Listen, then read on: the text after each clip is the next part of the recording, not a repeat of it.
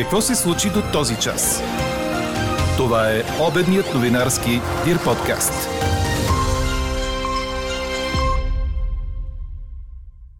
Каквито и действия да предприема държавата, да излезе и да ги обяви предварително, за да не се стига до паника. Още от Илия Проданов, заместник-председател на Националната асоциация на зърнопроизводителите, след двуседмичното бавене на камиони, превозващи зърно на граничния пункт Кулата, ще чуете в подкаста.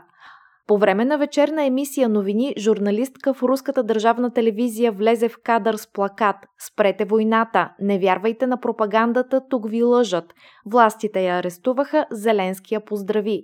Защо паспортите от цял свят са само в четири цвята и какво означават те? Ще ви разкажем след малко. Промоционалните цени са реалните цени на стоките. Това е един от знаковите коментари във връзка с днешния ни въпрос. Съобразявате ли купуването на храна с промоциите в магазините? Какво още ни написахте по темата? Ще чуете в края на подкаст новините. Говори Дирбеге. Добър ден, аз съм Елена Бейкова. Чуйте подкаст новините по обяд. Слънчево през по-голямата част от деня ще бъде днес, температури до 14 градуса. След обед ще започне за облачаване от северозапад, а през нощта облаците вече ще са значителни, но няма да вали, според прогнозата на Иво Некитов. Студеният март продължава и в следващите дни. Умишлено бавене от страна на държавата с цел възпрепятстване износа на зърно, така заместник председателят на Националната асоциация на зърнопроизводителите Илия Проданов си обяснява опашките от камиони на граничния пункт Кулата. Те са там от две седмици, отколкото време е известно и намерението на държавата да изкупува зърно и пшеница, за да запълни държавния резерв. Първите съгласуване на Министерски съвет, а действия от страна на държавата нямаме все още. Нито е излязла като купувач. Чуваме подхвърляния в пространството какви ще бъдат условията по сделката, къде ще отиде зърното, къде ще се съхранява, но реални действия по покупка няма. А тези количества, които са спрени, те са предварително договорени от купувачи, нали така?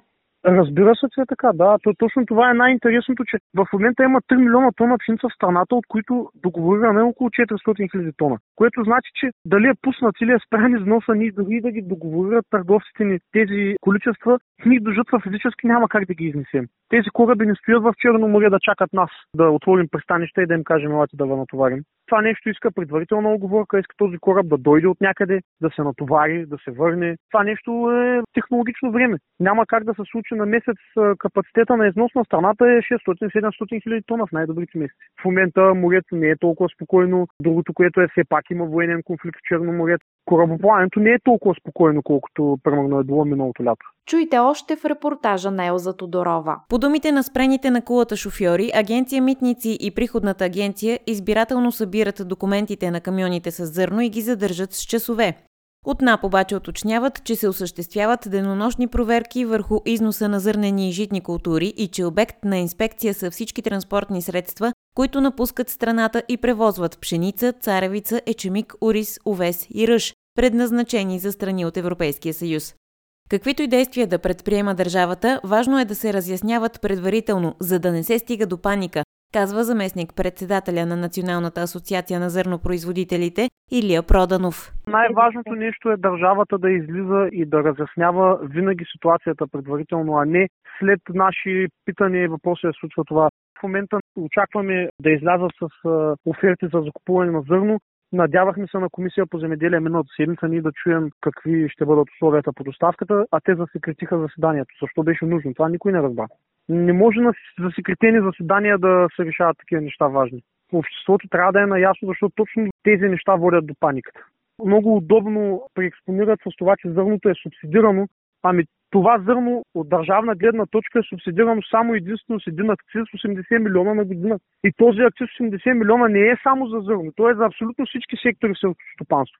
Тоест субсидирани са 30 милиона декара в, в страната с едни 80 милиона. Вие сами си правите сметката, че това е по 2-3 лева на декар средно.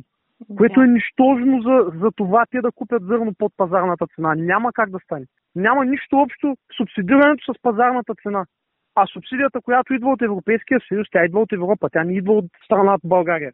Другото, което се говори, че има държави, които са спрели износа, единствената държава в Европейския съюз, която е спряла износа е Унгария и тя го е спряла просто защото те нямат зърно да изкарат до лятото. Но при нас ние имаме излишък и то огромен, исторически.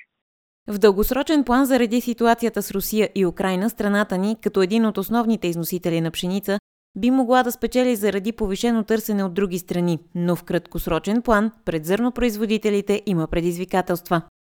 Може ли страната да спечели от това, че като износител на пшеница ще има повишено търсене от другите купувачи? И разбира се, как това са по-големи данъци в, в държавата. Повишеното външно търговско салдо води до по-добри приходи в бюджета. Какви са основните притеснения за бранша в момента? На първо място, ако говорим в краткосрочен план, това е действията на държавата. Сяването на паника сред нас. Забавянето на износа по едно време беше спрян на цяло. Това ни е нали, най-голямото притеснение как ще върви износа. Защото има голямо количество зърно в България. След 3 месеца е новата кампания. Ние трябва да освободим складовете, да ги изчистим, да ги обзаразим и да почнем да слагаме новата реколта вътре. На второ място, краткосрочен план и не толкова е горивото. Ако останем без гориво по жътва, това ще бъде голям проблем. Дано да не се стига до такива сценарии.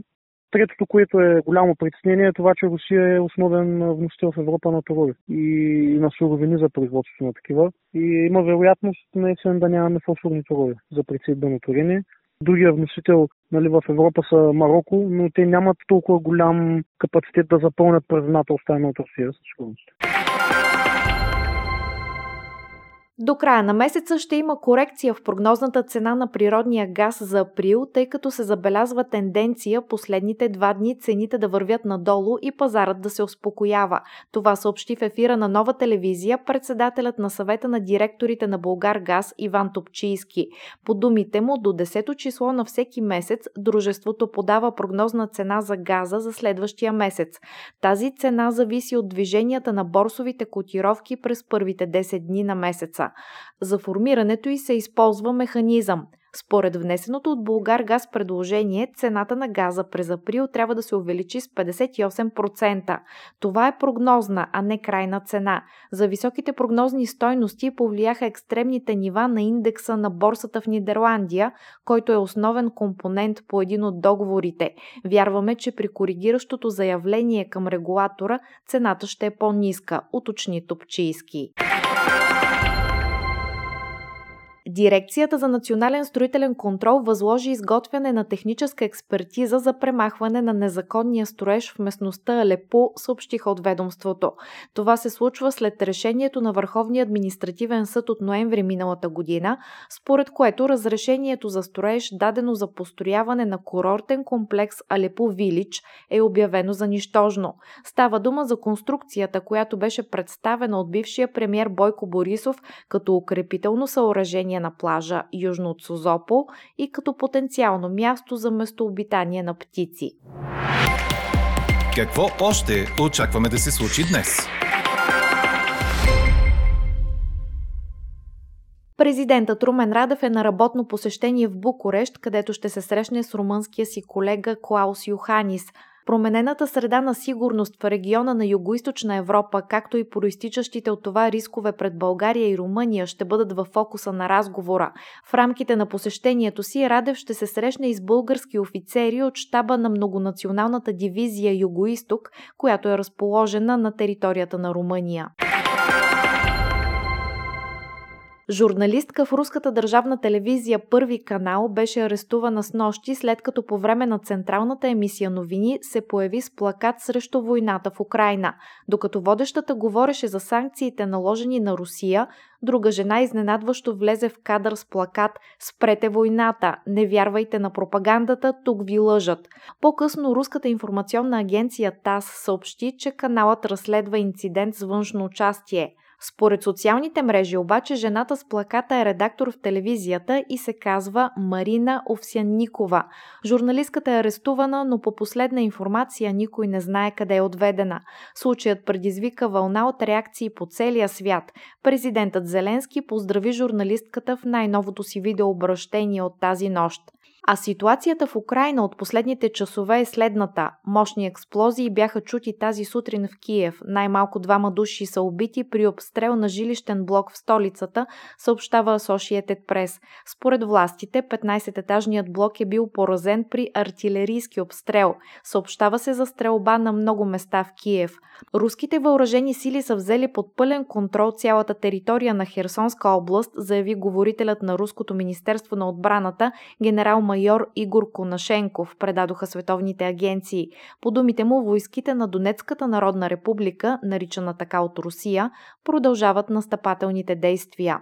Междувременно властите на Мариупол обявиха, че от началото на руската инвазия там са убити 2357 цивилни, предаде ДПА. Украинските власти съобщиха и за въздушни атаки по града. Русия твърди, че нанася удари там само по военни цели. Украинският президент Володимир Зеленски заяви, че 100 тона храна, вода и медикаменти за Мариупол не са успели да бъдат доставени в града заради възпрепятстване на доставките вече трети ден. Европейският съюз одобри новите санкции срещу Русия заради войната в Украина, съобщиха от Европейската комисия. Въвежда се пълна забрана на обмен с притежавани от руската държава дружества в областта на отбраната. Забранява се вносът на изделия от стомана, като се очаква това да доведе до загуби за руската страна за 3,3 милиарда евро. Ограничават се бъдещи инвестиции в руската енергетика, като се предвиждат малки изключения в областта на ядрената енергия за граждански цели, включително за преноса между Европейския съюз и Русия на някои енергийни стоки. Съюзът налага забрана за износа на луксозни стоки като автомобили и бижута. Списъкът на санкционираните руски граждани и организации е разширен. Той включва също замесени в дезинформационните кампании на Русия. Четете още в Дирбеге. Английският шампион Манчестър Сити допусна неочаквана грешна стъпка и завърза още повече битката за титлата във Висшата лига, предаде Корнер. Гражданите направиха 0 на 0 като гости на Кристал Палас, с което се откъснаха на 4 точки от преследвача си Ливърпул. Мърси Сайци обаче имат матч по-малко, при чието спечелване ще се доближат само на точка от лидера, подарявайки ни невероятна битка за титлата във Висшата лига в последните 9 кръга от шампионата. Гражданите отправиха 18 удара към вратата на лондонския си противник, но никой от тях не се превърна в гол. В друг матч от снощи Реал Мадрид победи Майорка с 3 на 1 и увеличи преднината си на върха в Испания на 10 точки. Карим Бензема вкара две от попаденията, а Винисиус реализира веднъж. Чухте обедния новинарски Дир подкаст. Подробно по темите в подкаста четете в Дир.бг. Какво ни впечатли преди малко?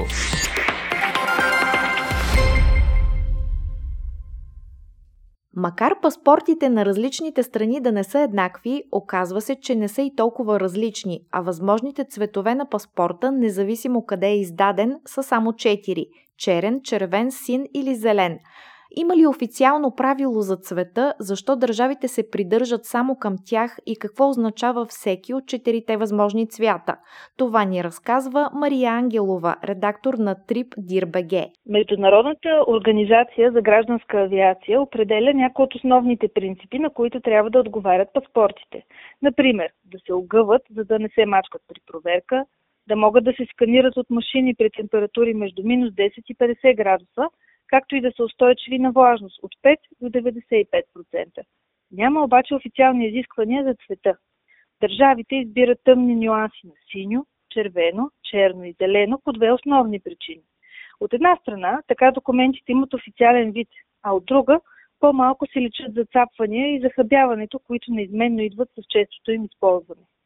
Един паспорт сигнално розово със сигурност не би изглеждал сериозно. Но какво означава цветът на паспорта? Всяка държава е свободна да избере цвета на международните паспорти, които издава, като причините за решението и често са исторически или културни. Зеленото, например, има религиозна символика за много от мусулманските държави. Смята се, че това е цветът на пророка Мохамед на природата и живота. Повечето страни от Европейския съюз имат тъмно-червени паспорти, с изключение на Харватия, която има син. Любопитно е, че страните, които искат да се присъединят към Европейския съюз, също смениха цвета на паспортите си на червено, като Турция, Северна Македония и Албания. Най-разпространени в света са сините паспорти. Те се издават от 83 държави. Най-ярко сини са паспортите, издавани от държавите Тувало и Фиджи. От момента, в който напусна Европейския съюз, Великобритания също върна цвета на паспортите си на син. Най-рядък е черния паспорт. Той се издава само от 7 страни – Ангола, Конго, Малави, Таджикистан, Палестина, Нова Зеландия и Тринидад и Тобаго. А какво ще кажете за това?